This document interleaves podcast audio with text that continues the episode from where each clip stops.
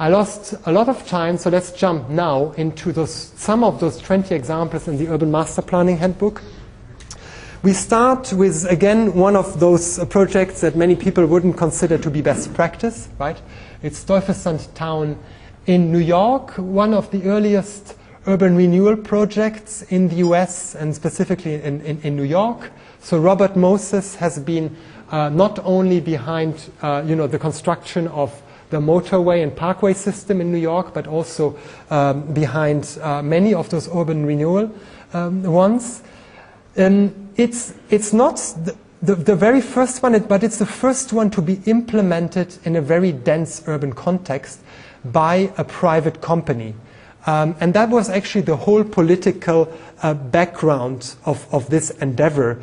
And several expropriation laws had to be changed in order to make this deal attractive enough for a private developer in order to happen, right? So actually what the city did here in the lower east side of New York, and I'm jumping here directly to the work done by, by the course of this book, Katharina Grön, who has drawn, you know, those, those diagrams, um, also this one here, just to quickly identify where we are.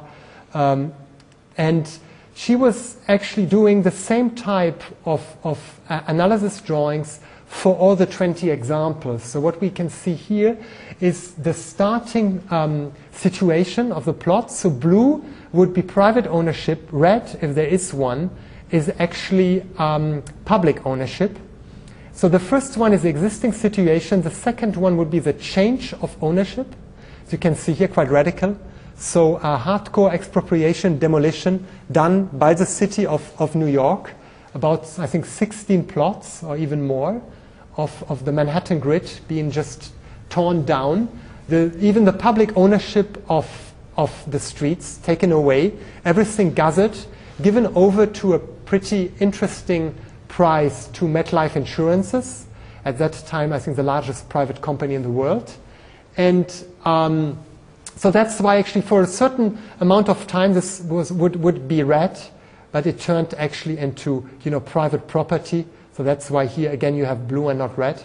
These are the prescriptions of the master plan. If there is something of the master plan, what I find kind of interesting about this type of urban design is that there can't, at the end of the day, there can't be um, a reasonable division between the urban design and the architecture, right? Because how interesting would it be here just to work on the urban design and to give the work over to the architect? And how much freedom would the architect still have? So I think that's also something which is quite typical for, for a, lot of post-war urbanism, is this lack of differentiation of, of architecture and, and, urban design, which, which I find um, is often uh, problematic. So you see here, you know, the kind of fake master plan prescriptions, and you see again, uh, in this case, there's not a lot of difference because of the enormous simplicity of, of, of, the project, and you see the, the, the end result and the fact again that all, all of those buildings are in, in private ownership. So the, the idea of the building was to prove that urban renewal could be done in a city location by a private developer.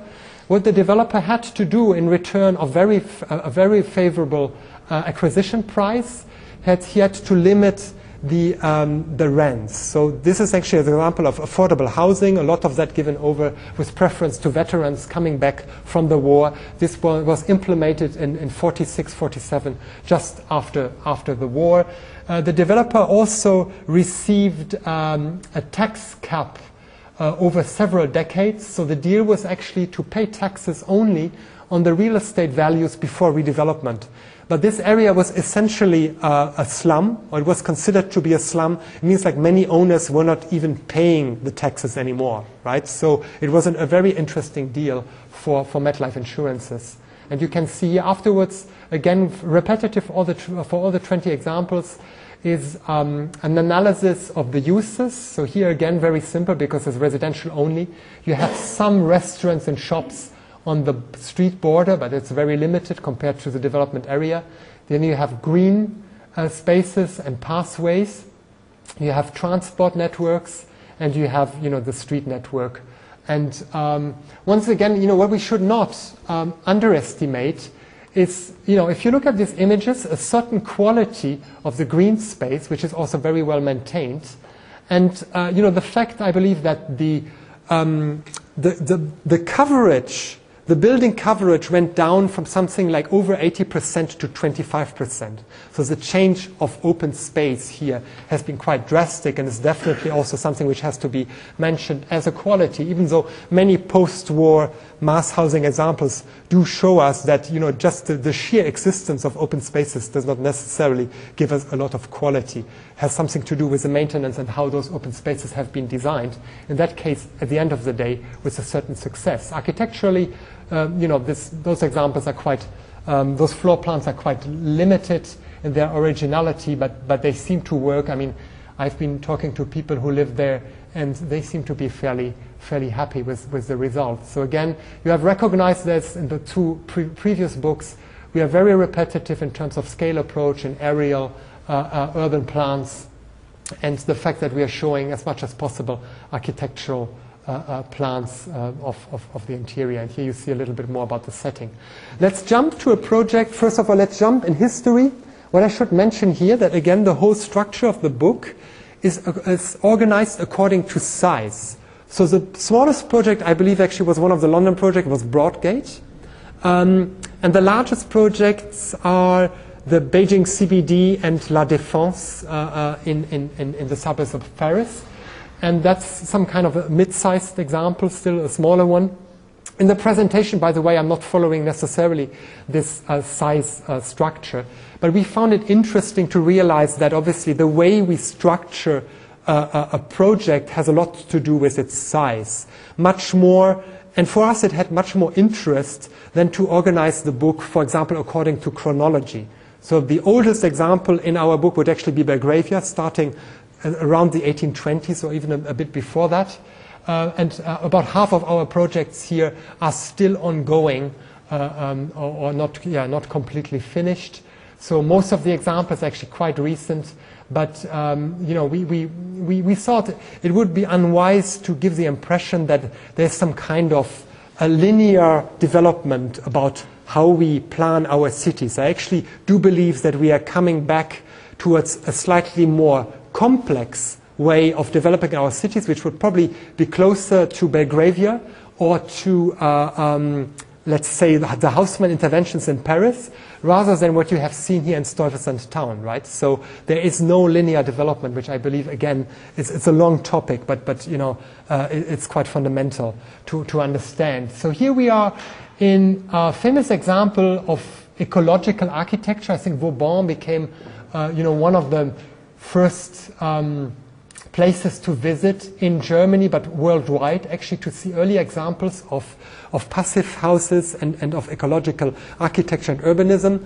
Uh, the point that I would like to make in, in this example is actually, again, that there's a very direct relationship between the process and the reason that there is ecological architecture in this example. And it's not only the fact that the city wanted to have ecological architecture here somehow as a showcase of this green city, Freiburg, in Germany. So, uh, yeah, Freiburg is in southwestern Germany, um, a beautiful city. And the, the background historically of, of this development, and that's also where the name comes from, is from the French barracks here. The French army, which left, like the, the British and the American one, uh, German ground after the reunification in the early 1990s. Uh, so the, it became ownership of the federal estate and was bought by the city uh, in order to implement um, an urban development uh, project. And they organized a competition, an open competition, won by uh, um, a master planners, Kohlhoff and Kohlhoff, from Stuttgart. You can see here, if you compare the competition, the winning competition entry with the, the final plan, that there have been quite a few changes. So essentially, the, the, you know, the, the, master plan had a certain notion of being an ideas competition, and the city afterwards implemented, you know, the further adjustment to the reality of also uh, the land ownership uh, issues in, in, in, that area. So we start, you know, this is the, the, the, the plan of the area when it was uh, still used as barracks. Uh, so this was in public ownership. Afterwards, here we can see how the land ownership structure has completely changed. So we, are, we have an example here quite extremely going from large scale to small scale, which is very fundamental for the success of, of, of, this development, and only you know some of the green areas and maybe some schools have been kept in public uh, ownership. We see here the master plan prescriptions, and we see what has been implemented in reality. So that's essentially kind of a figure ground drawing uh, with public and private indication uh, um, of, of the final state here. And uh, again, you know, just you know, not to spend too much time for this example and to, to show you more, what, what's really fundamental to understand is that the city made the decision actually to sell the land by auction to a fixed price. Right? So they knew how much money they had to spend, for example, for the uh, for the tram line that the city has built, you know, for the preparation of the ground, the construction of the streets. And once they had a rough estimation, they just said, okay, we have to sell the land for this amount per square meter, and we're going to make our decision according to the program. So we're not going to sell to the person who offers most, but to the person or the developer who is offering the most interesting concept. And what they did here is actually they, because it is a green city, they thought, well, we would like to test a new concept, which at that time was arising not only in Freiburg, but in other places and has been actually become quite fashionable in all of Germany and also in other places of the world, is actually um, selling. So the preference was giving to building groups. So these are um, individuals that team up in order to build, uh, design and build a small scale multifamily building. And because those people had similar interests, actually, they often decided to invest more money in ecological technologies than the average developer could ever have done. And again, the point that I'm always making here is that the average developer will always try to make marketing with the fact, obviously, that they are trying to, you know, to implement the newest technologies. But to be fair enough, I think there's a certain limitation of what he can do because he cannot necessarily know how much the future apartment condo buyer is actually going, is willing to invest in these technologies. So maybe he's willing to invest 15% more, but that's maybe the, the, the, the, maximum that the developer would like to spend more. But those people here, because they were individuals teaming up, and most of them had like a very strongly developed uh, green conscience, they were sometimes going further. So they just said, okay, for us, it's the biggest project of our life, and we believe in green technologies. So we are just putting a maximum, as much as we can afford, into the newest technologies. And that's actually the, the fascinating example where here the process of making that decision, selling by auction to those people, is, is very key in order to achieve the ecological result. I'm not saying that's something that has to be copied everywhere, that we're going to be successful everywhere, but it's just interesting to see how those two things relate. And it's not only an architectural issue, and it's not only an engineering or technical uh, question. So here again, you know, those are some of those um, examples here. This is one of those building groups and, and some others that you can see here. Um, so the architecture is, is, quite different from, from type to type. So the building is set up and you know, once it's finished, essentially the, the, the final legal um, status will be the same of a condominium, right? So every, every, every person which formed, uh, uh, was part of the building group, uh, at the end of the day will just be the owner of, of his single unit. Um, so very different, uh, funnily enough, it's by chance that they are the both are together. It's another German example, but it's also like the third one in this book, funnily enough, which is Potsdamer Platz. So all of them are closely linked to the reunification. And uh, so again, that's an example which started just after 89 in the early 1990s. It's in the suburbs of Potsdam, so it's not in, in West German, but, uh, Germany, but in uh, former East Germany. Suburbs of Potsdam and um, a private developer, with the uh, help of the city, was buying up uh, former agricultural land. I think there were 80 landowners. So I think the city helped in using their preemptive uh, um, purchasing rights. I forgot the, the right word for that. And was giving everything over to this single uh, developer who then again did something similar at the end of the day to Stuyvesant Town, you know, built uh, most of it as uh, um, affordable housing, affordable multifamily housing, and rental housing. So actually, he did not sell those properties, but rents them until today. And I think the, the major link here to reunification at the end of the day is the fact that there were major subsidies for construction and affordable housing after the reunification. First of all, because you know there was a need for for those houses, but even more so than the need, you know, there was a need to have investment as such and to have construction. So this project would never have been possible without major subsidies from the state, and I think that's also an in, important uh, information.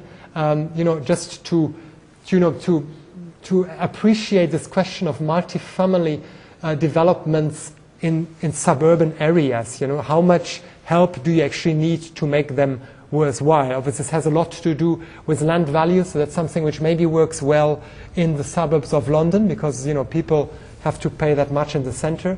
But once you go to other cities and you're trying to implement multifamily housing, often it's very difficult to, you know, to convince the private sector to really do that. And here in this case, the private sector did it only because of those enormous uh, subsidies. And so again, you have a certain parallel to Stuyvesant Town because in that case, uh, even though it was in the city center, it was profitable only because uh, the city was giving over the land to such interesting conditions. Here, the, the master plan, it wasn't an open competition, it was just the uh, owner who um, invited, I think, seven or eight practices. One of them was Krier and Kohl, so Rob Krier and, and Christoph Kohl. They won uh, with this, uh, I think, you know, they won with an earlier sketch, but that's essentially what has been implemented. So they afterwards have been chosen in order to um, define the urban rules for form-based codes, codes, that's how you call it in, in, in the US. And each building would be implemented by another practice. So it's a quite interesting, very different from that point of view from Stuyvesant Town. So you don't have one uh, person trying to play the architect and the urban designer at the same time, but actually you have one urban designer being chosen to uh, define the rules, and afterwards, I think uh, all of that being implemented by over 13, 30 different practices. So there's a certain schizophrenia about this way of, of working. You still have one single owner, so it's very different from Freiburg-Vauban, where actually the land was sold to different uh, small-scale owners. So you still have very much a large-scale approach, but then afterwards you're trying to solve this problem of boredom and repetition through the fact that you are actually uh, choosing, giving over the, the work to different architectural practices. So it's a kind of an artificial way of doing, and it's also one of the few examples. It's, it's mentioned to be one of the few example, European examples of new urbanism, because that's a way of development which is uh, used quite often in um, in the U.S. And actually, my my university in, in Miami is quite uh, well known to have uh, you know implemented um, not the university, but, but my dean and her office and many other people linked to new urbanism uh, are well known for having you know, developed this, this kind of, of, of uh, um, development and design logic. Rather design logic, by the way, than development logic. And here again, you know, I think I explained it already. You can see how you know, this has been um, implemented and um, I quite like the project. You shouldn't forget, again, it's affordable housing, so I think there was a certain limit of what was possible to be done. The quality of the landscaping is quite beautiful. Again, comparing it with a project like Stuyvesant Town or Cartier, uh, um, uh, the project in, in the Parisian banlieue, is actually the differentiation not only between the urban designer and the architect, but also the landscape architect, right? So the landscape architect was actually a separate structure, which today uh, is essentially a very normal way of approaching things, but it wasn't necessarily 30 years ago. And you can see here, um, you know, some of the images um, of, of the built results. You can see here the, the quality of the courtyards. It's quite beautiful the way, you know, the, the cars are kind of hidden from the green areas and from the public realm. It's something which has been quite well done. Um, here, one of the few larger scale examples where actually SOM had been invited. Uh, funnily enough, I was surprised to see SOM working in, in Kirchsteigfeld, close to Potsdam. But they also did a project in KPF, by the way, also. Um, both of them not maybe the most successful of, of the whole project.